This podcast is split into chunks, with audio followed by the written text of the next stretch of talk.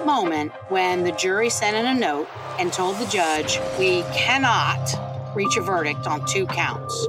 Do we have to? That was a key moment in the trial. A good defense attorney can get a witness who is not criminal court savvy, who is under tremendous amount of pressure while they're on the stand to make mistakes.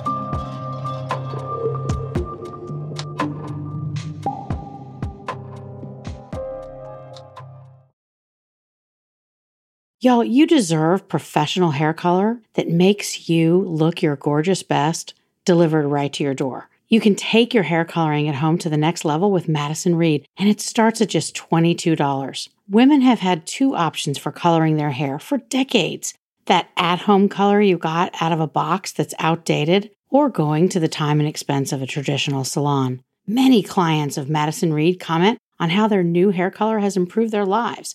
Women love their gorgeous, shiny, multi-dimensional, healthy looking hair. This is game changing color you can do at home, and you'll look like you just came out of the salon. Madison Reed color is unique because it's crafted by master colorists who blend nuances of light and dark, cool and warm tones, and they create over 55 gorgeous multi-dimensional shades. Find your perfect shade at madison-reed.com. Best case, worst case listeners get 10% off plus free shipping on their first color kit with code BESTCASE. That's code BESTCASE. Hello and welcome to Best Case, Worst Case. This is Jim Clemente, retired FBI profiler, former New York City prosecutor, and writer producer of Criminal Minds, which now goes on the history books of incredibly compelling, dramatic, primetime TV. And with me today is. Hi, everybody. It's Francey Hakes, former state and federal prosecutor and producer on Things to Be Named, Jim, that we can only hope will run as long as Criminal Minds did and be as beloved. That would be nice. Well, Jim, best case, worst case listeners have been writing in for weeks, months, and asking us to talk about a case in the news. Mm-hmm. And I think now's the time to do it. Yeah, well, I know you're reticent to talk about prosecutions when they're ongoing. Oh, yeah. And so the prosecution is no longer ongoing, at least in this first trial against Harvey Weinstein. And first, let's start. Who is Harvey Weinstein? He put the ogle in mogul, probably. He has been an incredibly successful, if not ruthless producer. I think I read he had something like 59 Oscars. Pretty successful. Yeah. So he had a lot of power in Hollywood, a tremendous amount of power. That many Oscars, I, I don't know if there are other people that can even come close. And why is that? Is it because he was so talented? Maybe. But while he was doing all that, he was also sexually assaulting women. And finally, he's being taken to task for it. Finally being held accountable. And I know you don't like the word predator, Jim, and I know that's for obvious reasons, but certainly we can say his behavior over the years that we've learned about was predatory. Right. But I will say, Francey, that I don't mind it as much in this situation because Harvey Weinstein had a very aggressive personality and he did come at people in a very predatory way. In other words, he wasn't just sweet talking people and offering gifts and grooming them. What he was doing was putting them in a very difficult situation and then aggressively pursuing sex with them. And if they didn't want to, did it anyway. He forced himself on them. And let's just talk about what happened. We got at first a almost hung jury. They had a partial verdict. They said they could not come to an agreement on counts 1 and 3 and those were predatory sexual assault charges in the first degree and they were the most serious charges. And They carried a life sentence potentially. right. And the judge sent them back and he said work it out. He first asked the prosecution and the defense what they wanted to do. Did they want to receive a partial verdict and be hung on the other charges? And they both said no Well, let's go a little behind police lines on this, okay Jim. Or in this case, behind prosecution lines, behind court lines. So you have a trial for those of our listeners that are outside the country and who may be living under a rock because this has been covered, I think, in every paper, in a major paper in the world. But Harvey Weinstein Jim has adequately described him. Uh, it, it's exactly who he was, and he was finally being held to account for these this serial sexual assault that he was accused of by literally dozens and dozens of women. Well, it's in New York like City. A hundred. It is dozens and absolutely lots of dozens and he was he went to trial and the trial lasted for weeks and he made a couple of key decisions early that i think helped him including hiring a female defense attorney yeah. which is kind of a classic thing for rapists because they they think it might immunize them with the jury. The jury might subtly think or somewhere in the back of their minds oh well if that woman sits next to him he can't be that bad. That's i think part of the strategy the prosecutor was kind of a legendary prosecutor. She's been in that office for 30 years and a bit of a specialist in sex crimes and, and crimes against children. And so it was a real battle of two very good lawyers against each other. And that matters, I think, in a case like this. But what you say is so interesting to me and one of the first red flags that worries me about this case. So you get all the let's talk about the charges first and then we'll talk about the trial and the verdict and the and the jury potentially hanging up. So the charges you had five counts one count of rape in the first degree one count of rape in the third degree one count of criminal sexual assault in the first degree and two novel counts jim that i really want to talk to you about and tell our listeners about. And that was this predatory sexual assault. It's a relatively new statute. Right and it is meant to address situations like Harvey Weinstein, Bill Cosby, Jeffrey Epstein, Michael Jackson. Michael Jackson. If he was in the jurisdiction. Yeah, well, I'm sure he was, but he's no longer around. And the law did not exist when he was around. No, but what's interesting about this law to me, Jim, is it codifies or puts into law what we used to call similar transaction evidence or prior bad acts evidence. It's really sort of a combination of similar bad acts mm-hmm. evidence and a conspiracy.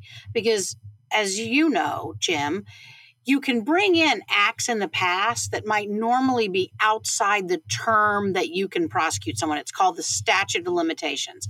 You can bring in acts that are outside that term if they're part of an ongoing conspiracy. And so to me, this particular statute was designed to capture both things together a bit of a conspiracy theory in a sort of an ongoing pattern of conduct and also allow you to bring in what used to be called prior bad acts evidence. Yeah, but I think the only thing that is lacking from the conspiracy laws is that there has to be two or more people in a conspiracy. You can have one offender, one predatory offender, and that's it under this law.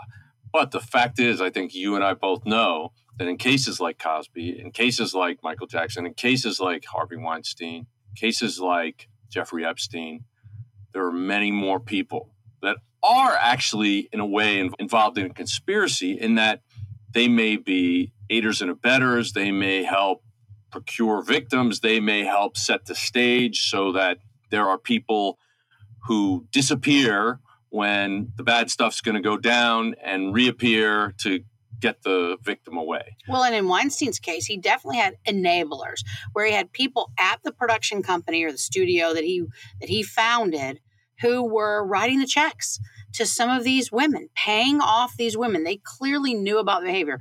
Whether that makes them a conspirator, I don't know.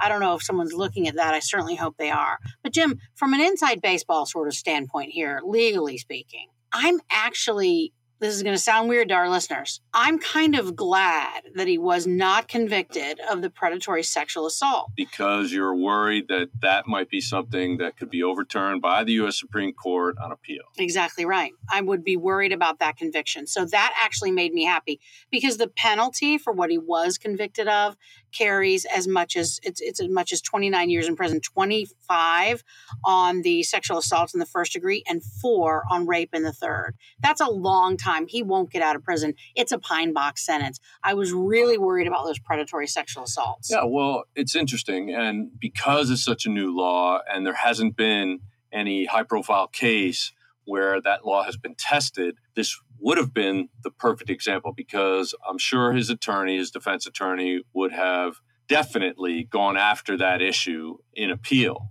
Now she loses that ability, at least on that predatory, that new predatory sexual assault charge. Well, let's talk about the brave women, Jim, that the jury clearly believed. When we're talking about there were only, it surprises people and may surprise people around the world to know that there were only two victims who were named victims in this indictment. And they were Jessica Mann and Mimi Haley. Mm-hmm. And those two women had to testify. But what's so interesting about this case that I still think will form an issue on appeal is that you had a third woman, Annabella Sciorra, come in and testify as part of these charges, the predatory sexual assault. So for each of the two named victims, Mann and Haley, the prosecution charged Weinstein with the predatory sexual assault charge, bootstrapping incidents or assaults against Annabella Sciorra that fell outside the statute of limitations, but were in the timeline for both of those other women, Mann and Haley. So, in other words, Sciorra got to testify that in a past incident or multiple incidents, Weinstein raped her and sexually assaulted her. And so those two, at least two incidents were used to try to prove to the jury that in the cases of Mann and Haley, he should be convicted right. of predatory sexual assault. But he wasn't convicted of those. Now, does that mean that they didn't believe her or her testimony? Or does it mean that even with her testimony, they didn't feel it rose to the level of beyond reasonable doubt? And we don't know. Well, we do know one thing, though one of the most interesting things that happened in the trial before the verdict was that while the jury was deliberating, and this is something that people, I think, unless you've experienced it like we have, mm. where you've got jury questions that sometimes are absolutely insane. We, we, we should have a show about jury questions and how crazy they are and how they make the lawyers and the judge scramble to figure out how to answer things. Answer them and then figure out what is the meaning and what behind does it, it mean exactly. Are they asking for that testimony because they believed it and somebody wants to show somebody else? Or they act asking for that testimony because they disbelieved it. And that's what happened. They asked specifically for the testimony of Annabella Sciorra, but Jim, they didn't ask for the direct. They asked for the specifically cross. for the cross. And to me, that was a very significant moment. And I thought it meant that someone in the jury room or everyone in the jury room, we don't know yet, and maybe we'll never know, was having their doubts about that testimony as part of that charge. Right. And here's the thing on cross examination, a good defense attorney can get a witness who is not criminal court savvy, who has not spent decades in the courtroom, who is under tremendous amount of pressure while they're on the stand to make mistakes to get confused, to sort of go down the garden path and then answer yes when they really meant no, or to be uncertain about a particular fact, or to basically take away from the prosecution's case or add reasonable doubt.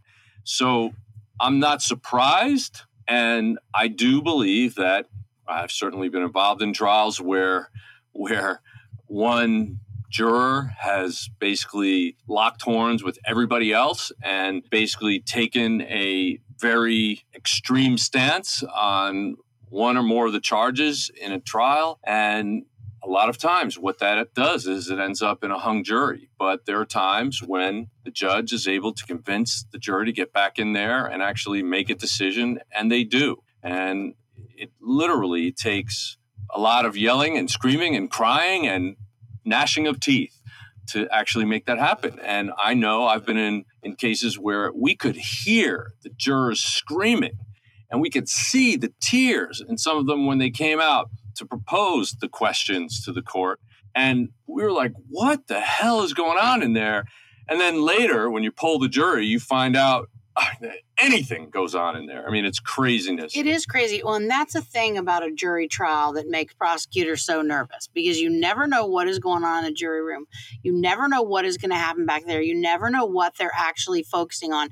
It's why it's so difficult to get any case to a guilty verdict. And we obviously had that in this case. It's one of the big reasons, Jim, why no prosecutor ever wants to go to trial on a one count indictment Mm, because there's no potential for compromise.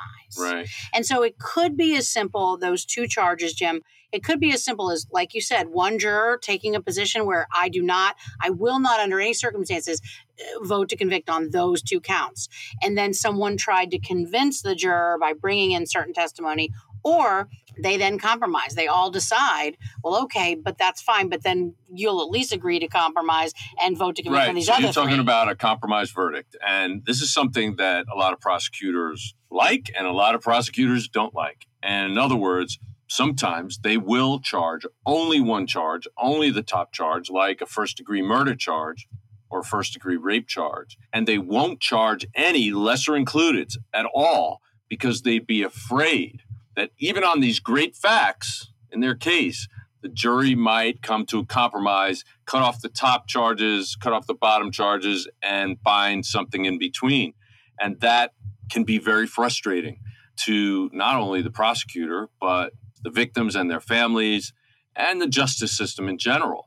So it's really a, I don't know, it's a toss up whether or not you should do that. I know, like, there's been very celebrated cases that I consulted on, like the Casey Anthony trial, where her daughter, Caylee Anthony, was killed, and we didn't know the cause. We didn't know the cause or the manner of death, really, but they charged her with first degree murder and only first degree murder and sought the death penalty. and sought the death penalty against a very young, people say beautiful young lady, Casey Anthony. And I advise strongly against that, not only because I'm against the death penalty, but because in these circumstances, the prosecution took the fact that Caylee Anthony's skull was found with what looked like duct tape that may have been wrapped around the front of her face. But the problem is, she was basically skeletonized, and we have no idea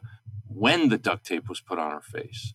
And I gave the prosecution a hypothetical what if Casey Anthony or somebody else put duct tape over the mouth and nose of Caylee Anthony because she was in a car trunk for a few days? And I'm sorry, this is graphic, but decaying bodies tend to smell and seep out things. Maybe it was just trying to cover that up. It could very well have been post mortem.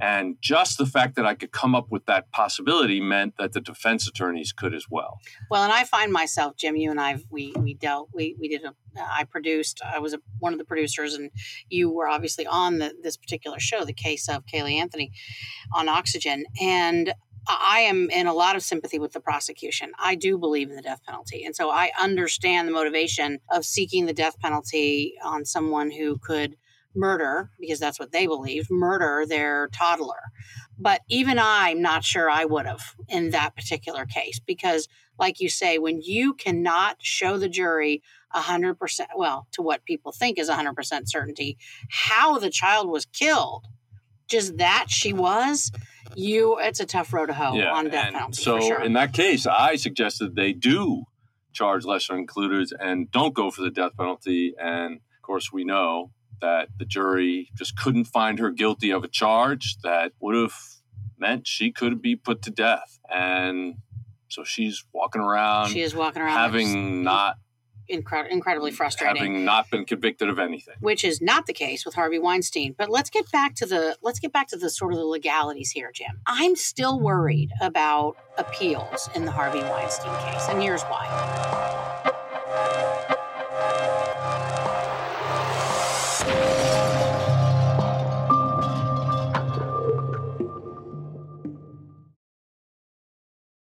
Hiring used to be hard multiple job sites, stacks of resumes, a confusing review process. But today, hiring can be easy, and you only have to go to one place to get it done ziprecruiter.com slash best case. ZipRecruiter sends your job to over 100 of the web's leading job sites, but they don't stop there. With their powerful matching technology, ZipRecruiter scans thousands of resumes to find people with the right experience and invites them to apply to your job. ZipRecruiter is so effective that four out of five employers who post on ZipRecruiter get a quality candidate within the first day. And right now, to try ZipRecruiter for free, our listeners can go to ziprecruiter.com slash best case. That's ziprecruiter.com slash B E S T C A S E. ZipRecruiter.com slash best case. ZipRecruiter, the smartest way to hire. There are two reasons I want to discuss both of these with you because they're really interesting. One has to do with Annabella Sciorra and the other women's testimony against Weinstein, even though they were not named victims in the indictment. And then number two, I want to talk about possible juror bias. So let's start with the charges. It's an interesting legal conundrum, I think, that even though the jury found him not guilty of those predatory sexual assault charges, I can virtually guarantee you that those charges will form the basis of an appeal. Because what the defense will say is that allowing Annabella Sciorra to testify in counts of charge that the jury didn't credit, or at least it seems as though the jury didn't credit, prejudiced Harvey Weinstein so intently that the jury could not be fair on the other charges. That will be one of the appeal grounds, I suspect. But, you know, I would argue in that situation that the jury spoke. The jury, if they didn't actually the fact that they didn't convict on that charge says that they they were able to consider that testimony but not necessarily find him guilty of that of those charges. Right. So how could it be prejudicial? Right. When they didn't convict him of it. They didn't. And so, that's what the prosecution will argue. Right. But of course, I don't think it is a legitimate argument that the defense could make that well, this was just a compromise verdict because that happens all the time. Sorry, you can't appeal on that. No. And so, if they actually convinced the holdout juror or jurors based on the fact that we won't vote for one and three if you vote for two and four. Okay, so I'm sorry. So that brings up a second point, and then the third one we'll talk about in a second about the uh, potential juror bias. But the second point I meant to bring up also has to do with that moment, Jim. Mm-hmm. That moment when the jury sent in a note and told the judge, we cannot reach a verdict on two counts. Do we have to? That was a key moment in the trial mm.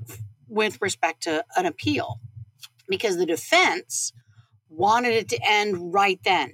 They wanted to take the jury's verdict as it stands. So that would have been a mistrial on two counts. We don't we, we think we know it's the predatory sexual assault counts. That's what it seemed to be in the numbering. I'm pretty sure the they, they saying. I'm pretty sure they actually said one in three. I think you're right. I think you're right. So the defense was ready to take the verdict there. Mm-hmm. The prosecution argued that we should go have send them back and go to verdict. Yes, and the judge agreed that they should go to verdict. Now, it sounds like it ended up in Weinstein's favor because they went ahead and acquitted him of those two counts. They didn't convict him. My first concern when I heard about it was that if he was convicted on those two counts after they'd said they couldn't reach a verdict, that was going to be a ground for appeal. Of course, but it's it's it happens I was going to say thousands of times, tens of thousands, maybe hundreds of thousands of times in the history of US criminal law. So I don't believe it's a valid argument for an appeal that the judge sent them back after they said they couldn't reach a verdict because they did reach a verdict. They thought they couldn't reach a verdict, but they did reach a verdict. Well, so what's interesting about that, Jim, is to me, a good criminal defense attorney, especially an appeal specialist, because those exist, appeal specialist, is they may very well be able to say it is just simply not correct, and it isn't correct, for the judge to say you have to reach a verdict. It's not true. Mistrials happen all the time. But did he say you have to reach a verdict, or did he say go back and try again? Well, he told them they had to reach a verdict on those two counts because that was their question. Do we have to reach a verdict on every count? And he said, Yes, you do. Go back well, and keep that going. Is a potential issue for so appeal. even though they acquitted but him on those two I, counts, but I think it can only be an issue if they had convicted him on those two counts Maybe. because they already said that they reached a verdict on the other counts unless they changed that verdict in that time period and that would obviously be something that and could only be known by them polling the jury. But that's what the defense is going to argue. I, am certain on appeal is that the judge made an incorrect statement of law that they quote unquote must reach a verdict, which of course is not true. It's not like they get in trouble if they don't reach a verdict. It's not a law. Yeah, but I don't know what word he used. What what words he used. I mean, he did tell them to go back and reach a verdict, but did he say? It's your duty and you can't come back out unless you do. I don't know. I don't know. It'll be an that will. There's no doubt in my mind that that will be a focus on on the appeal. In addition to all the other women who've testified who were not under charge, but that's a very well settled area of law now. Similar transaction evidence in effect where you can bring in prior bad acts evidence. And the judge was very smart, or maybe it was the prosecutor, they were very smart in limiting the number of people. Like you might think to yourself, well, why didn't all 100 women testify? Well, because at some point it does become illegally yeah. prejudicial. And that was smart to limit it to just a few women. Let's just sure. talk about prejudicial for a minute. Isn't every bit of negative testimony about any defendant prejudicial? It is. I mean, I just I, I find it so outrageous when, for example, in a child sex crimes case where you have pictures of the sex act, the crime being committed against the child, and then defense actually successfully arguing that the images are too prejudicial to show the jury. It's happened to me a million times, Jim. What it happened to me all the, the, time. What? I had trials where literally before the trial started, we had to put the pictures up and the judge would decide which of the 10,000 images was I going to be allowed to show the jury and which ones were potentially too shocking and too prejudicial, even though the defendant put those images on his computer oh, himself. Yeah, or made the images or was the one in the damn pictures right. sexually assaulting the it's child. It's his own fault. It's unbelievable. He's sitting in the chair because of his own conduct. That's like saying, look, we're only going to let you say that this defendant hurt the victim when actually he took an axe and chopped the person's head off. It's too prejudicial to actually tell them that he chopped somebody's head off and killed somebody. We're going to say he just hurt them. That's ridiculous. Well, it's think absurd. about autopsy photos. I that, that I've talked about it in one of our previous episodes, the child homicide case mm. that I had in Albany, Georgia, and autopsy photos. I couldn't bring in any except the very early ones that showed the child before the autopsy, just laying on the right. table, because the judge said it was too prejudicial. It made me so angry because cause of death is very important to yeah. prove, especially in a homicide case where you have a child whose injuries you literally can't see because they're inside the child's head. Right. And that's something that I understand because I, like many other human beings, really don't like the insides of human beings. And it's why I didn't go to medical school. And it's why I hated being present at an autopsy or even seeing the autopsy photos. I just don't like it. It's very disturbing to me. And I think the judge was responding to that. Unfortunately, the judge didn't say, okay, so what we're going to do is crop these images very tightly, only around the injuries. So you can't even necessarily identify where it is on the kid's body, but just show that this is the extent of the injury. That would have been what I would have argued for.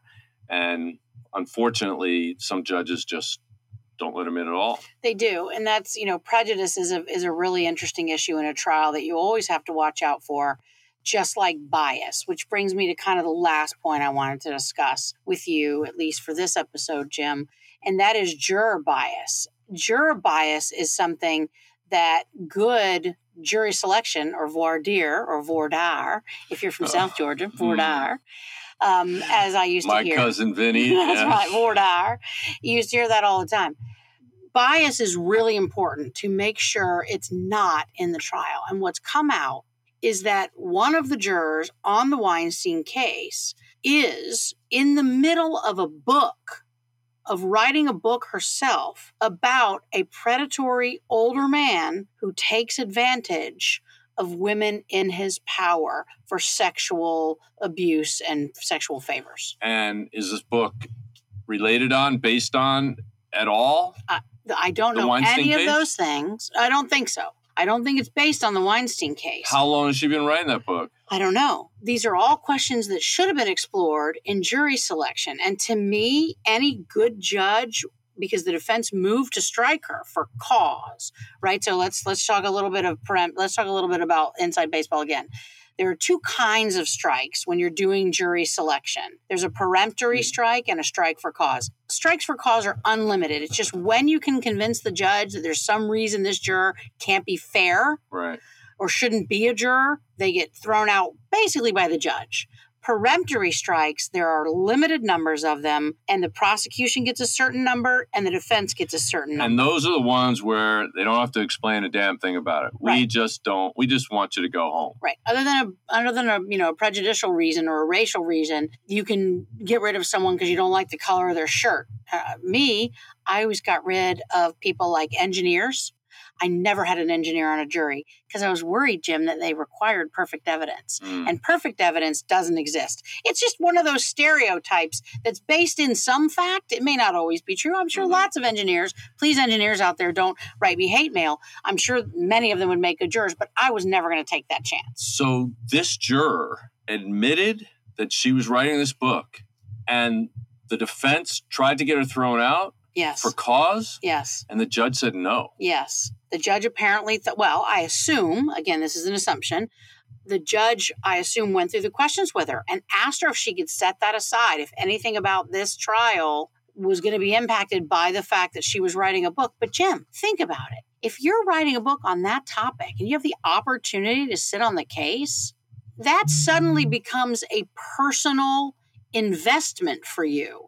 It could literally land her a book deal because she's been a juror on this famous case, but also research for her book, material, stories. It, I, I, do not understand why she got on the jury. I really don't. I, am right, worried. Well, I think it's a problem. But I mean, I wonder though, because people could have multiple ways of finding out information about cases like this. Weinstein's not the only offender out there there have been offenders like this out there for probably as long as there's been an out there. Yeah. And people can have experiences in their life or in their families. And of course, good voir dire should unearth that. But you can't literally come up with every possible scenario. And somebody might have, and I don't know that they necessarily have to, could be forced to disclose that they were victimized in that way. I mean, does that make you an ineligible juror? I don't know. And I don't think I don't think people should be treated badly because they were the victims of a crime. Well, I think it happened in every child abuse case I ever tried or child pornography case I ever tried where the defense would move to strike for cause anyone who said they'd been victimized as a child and every judge I ever practiced in front of agreed. Okay, I get that. I'm not saying it's right, but that's what happens. I know, but that is a form of prejudice that maybe shouldn't happen and it also forces people to disclose something that they shouldn't have to disclose. And so I wonder how many times that hasn't been disclosed. I assume it has, but I I've told people I've never tried a child abuse case without having at least one person on the jury panel stand up. A lot of times they'd ask to take to go private, that is to talk to the judge mm-hmm. outside the presence of the other jurors, but sometimes they would just stand up at least one person, every child exploitation trial I ever had, at least one person stood up. And many times, probably half the times this happened to me, they said, This is the first time I've ever told anyone about this. Mm. And it was there in a public setting. So it's a very difficult thing, obviously, to disclose. And I'm certain there are people who got on juries who didn't disclose because they didn't want to. And I certainly understand and respect that. But with respect to this woman on Weinstein, I'm not saying it's right or wrong to leave her on the jury, but it's definitely a ground for appeal. I know, so it's def- that's definitely going to be an issue, but hopefully definitely. it won't be a successful issue.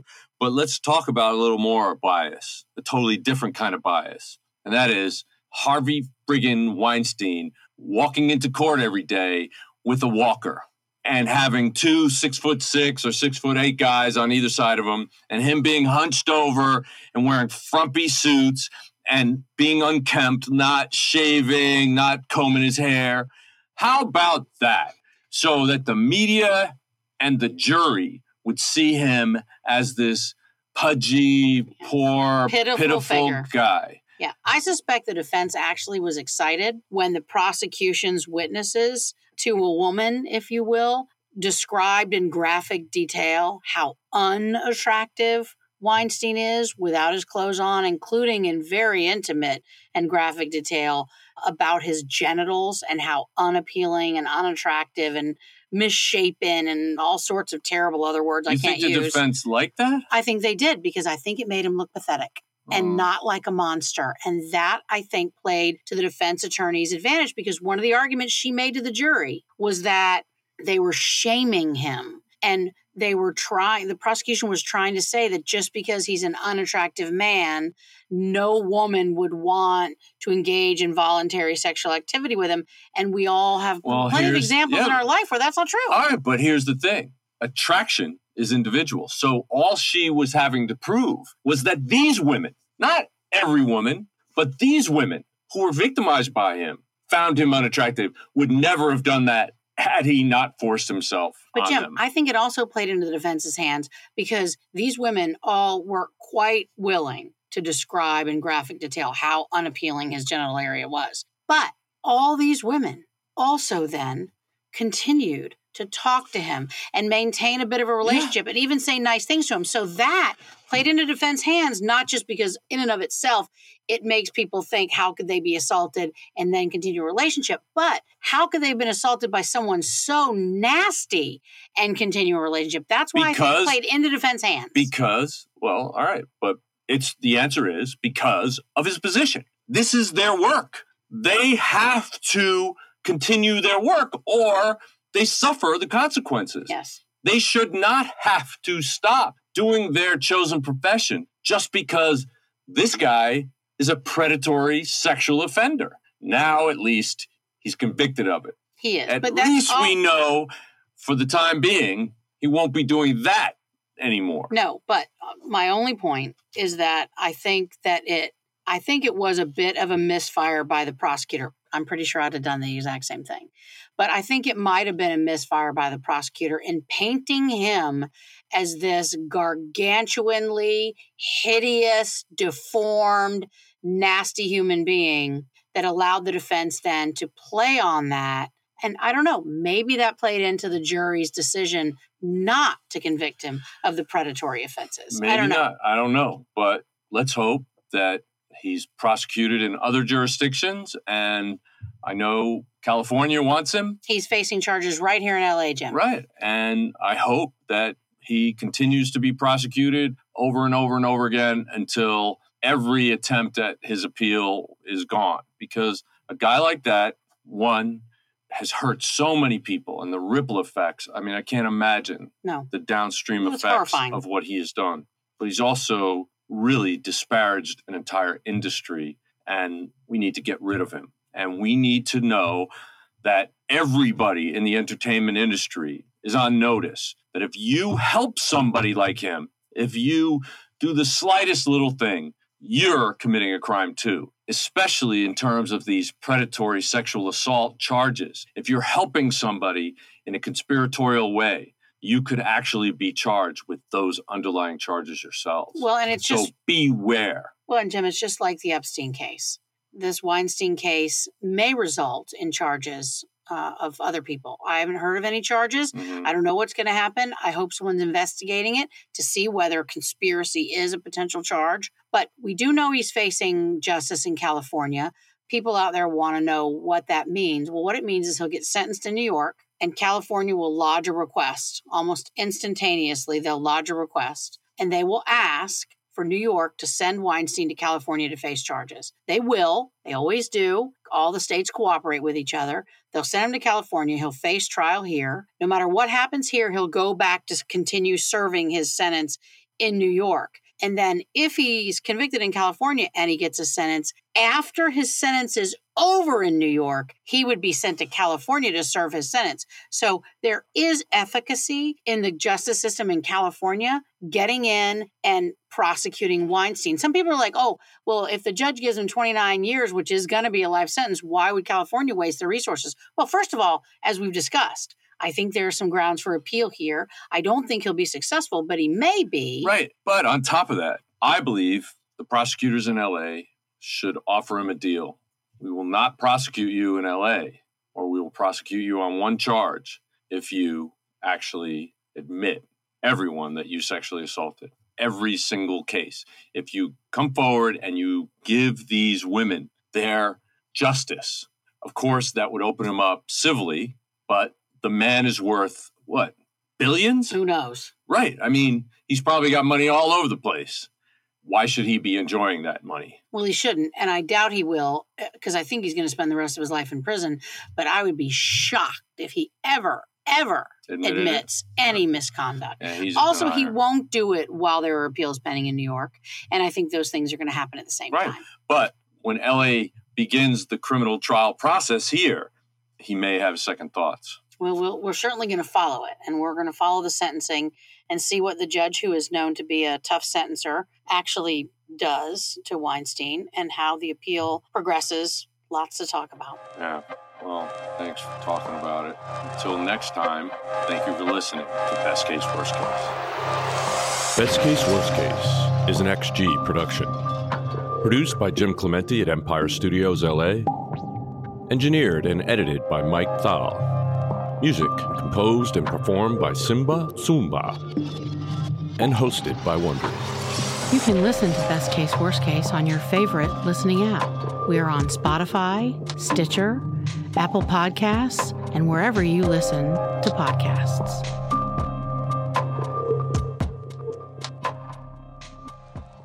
If you want to do something about child sexual abuse, Darkness to Light can help.